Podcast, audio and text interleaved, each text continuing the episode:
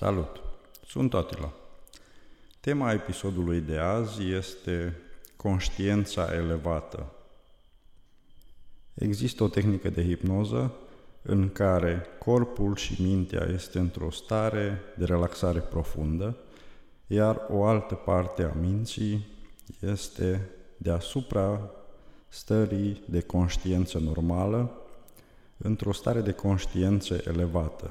Unii ar putea denumi această stare sau această tehnică hipnoza spirituală. La ce folosește tehnica aceasta? Uneori, folosind această tehnică, nu este necesară nici măcar discuția despre problema unei persoane, iar în acea stare de conștiință elevată poate pune întrebări, iar răspunsurile să vină sub diferite forme audio, video, adică răspunsurile pot veni ca și cum cineva ar vorbi sau ca și cum ar fi o discuție cu cineva, un dialog în care subiectul pune întrebări, iar cineva din exterior parcă răspunde la acele întrebări. Cine este sau ce este acea entitate care răspunde la întrebări? Unii consideră că acel dialog se poartă cu o entitate externă subiectului, ca și cum ar vorbi sau ar purta un dialog cu altă persoană față de persoana în cauză. Unii descriu acea entitate ca divinitatea, unii descriu ca și cum ar comunica cu îngerii, unii pur și simplu simt sau știu că acea comunicare, acel dialog se întâmplă cu sinele superior, cu sufletul, ca și cum ar fi o altă parte a persoanei. La ce poate primi o persoană răspunsuri? De exemplu, la întrebarea care este cauza problemelor mele sau care este acel factor care a declanșat situația în care sunt. Iar răspunsul, de cele mai multe ori, este o situație, un eveniment din trecut care a pornit un șir de transformări în viața persoanei, atașând emoții, atașând diferite stări ancorate în subconștient și declanșate de diferite situații care apar în viața de zi cu zi. Uneori, chiar dacă situația este poate jenantă, poate oferă disconfort persoanei să vorbească despre acea problemă, la un moment dat, când primește instrucțiunea sau sugestia să pună întrebarea respectivă și să aștepte răspuns, răspunsul de cele mai multe ori apare. Următorul pas este care e soluția pentru a rezolva starea sau problema. Răspunsul sau soluția la fel poate veni sub aceeași formă. În acea stare există la îndemâna persoanei și aplicarea soluției, adică să opereze schimbări acolo unde trebuie și acolo unde este necesar, să facă schimbările necesare. E o stare care unii au descris-o ca și o stare de iluminare, ca și cum cineva a descris starea, cred că așa s-a simțit Buddha când a atins iluminarea. E o stare de pace, de liniște, de echilibru, o stare în care nu există disconfortul, nu există absolut nimic din jur. O persoană poate pur și simplu doar să existe în acel loc, în acel spațiu în care ajunge în urma ședinței. Unii descriu starea asta ca și o stare magică, în care absolut orice se poate, absolut orice se poate întâmpla, o stare de beatitudine, de liniște, în care persoana poate, din propriile puteri și are și capacitatea de a schimba ceea ce dorește să schimbe în acea stare de conștiință elevată. Dacă ești o persoană credincioasă, și nu ești împotriva hipnozei, nu consider că este ceva diavolesc sau satanic, este tehnica care te poate ajuta să porți un dialog, nu un monolog cu divinitatea, să primești răspunsuri la întrebările tale, la scopul tău pe pământ, în existența actuală, în viața asta.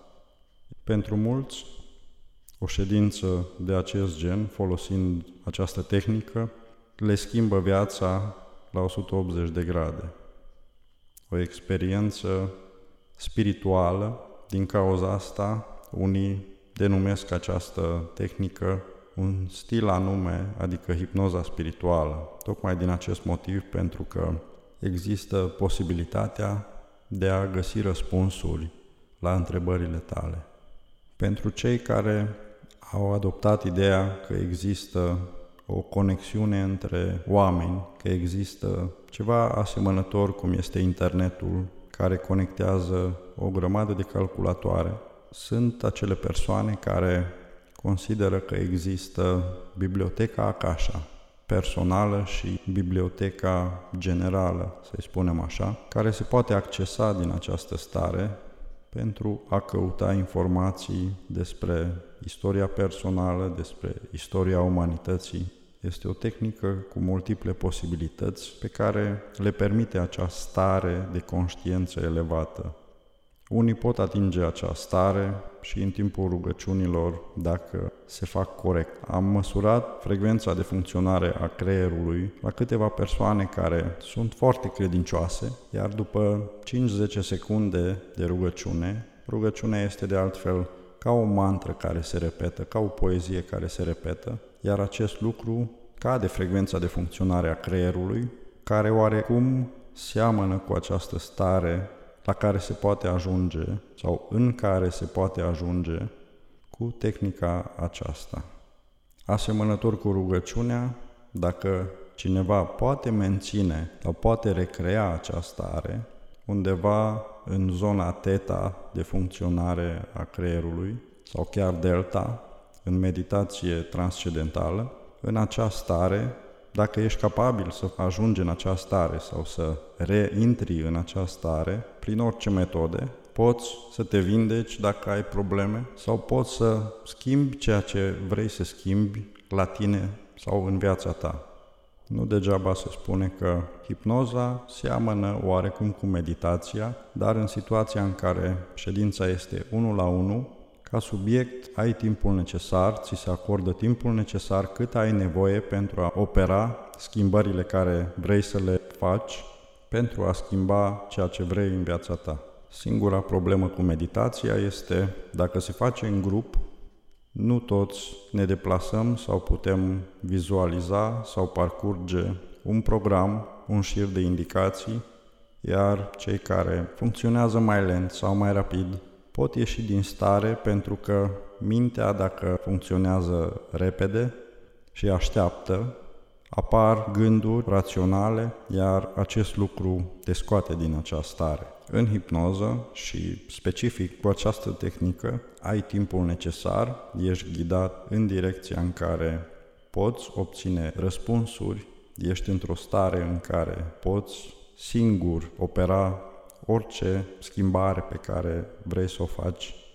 Este o stare care se folosește inclusiv pentru bolnavii de cancer, cu succes, unde subiectul poate folosi metodele care îi se potrivesc pentru a curăța sau a elimina în primă fază din minte, după care din corp, corpul urmează mintea, cum e și vorba where attention goes, energy flows, dacă operezi o schimbare în minte, urmează și corpul. La ce se poate folosi încă această tehnică? Se poate porta un dialog, cum am început acest episod, cu entități externe subiectului. Am avut, de exemplu, cazuri în care subiecții mei au comunicat cu sufletul unor persoane care au plecat sau pur și simplu au dispărut fizic din lumea asta și au primit răspunsuri au apucat să își ia la revedere și să primească un ultim sfat sau să își spună ceea ce mai aveau de spus și să treacă mai departe. Cum poți folosi singur această stare, adică e posibil să te întorci în starea asta? Da, e posibil, se poate programa în una sau două ședințe și cu exersarea întoarcerii în această stare e posibil să te poți întoarce cu exercițiu chiar și instant. La fel este și cu autohipnoza, pentru a te putea reîntoarce în starea hipnotică sau stări mai profunde sau cum e starea asta de conștiință elevată, e nevoie să experimentezi de câteva ori starea respectivă sub îndrumare, după care se poate programa să te poți întoarce și să poți lucra singur cu ce probleme ai de rezolvat sau ce anume vrei să rezolvi în viața ta. Ce probleme se pot rezolva în această stare?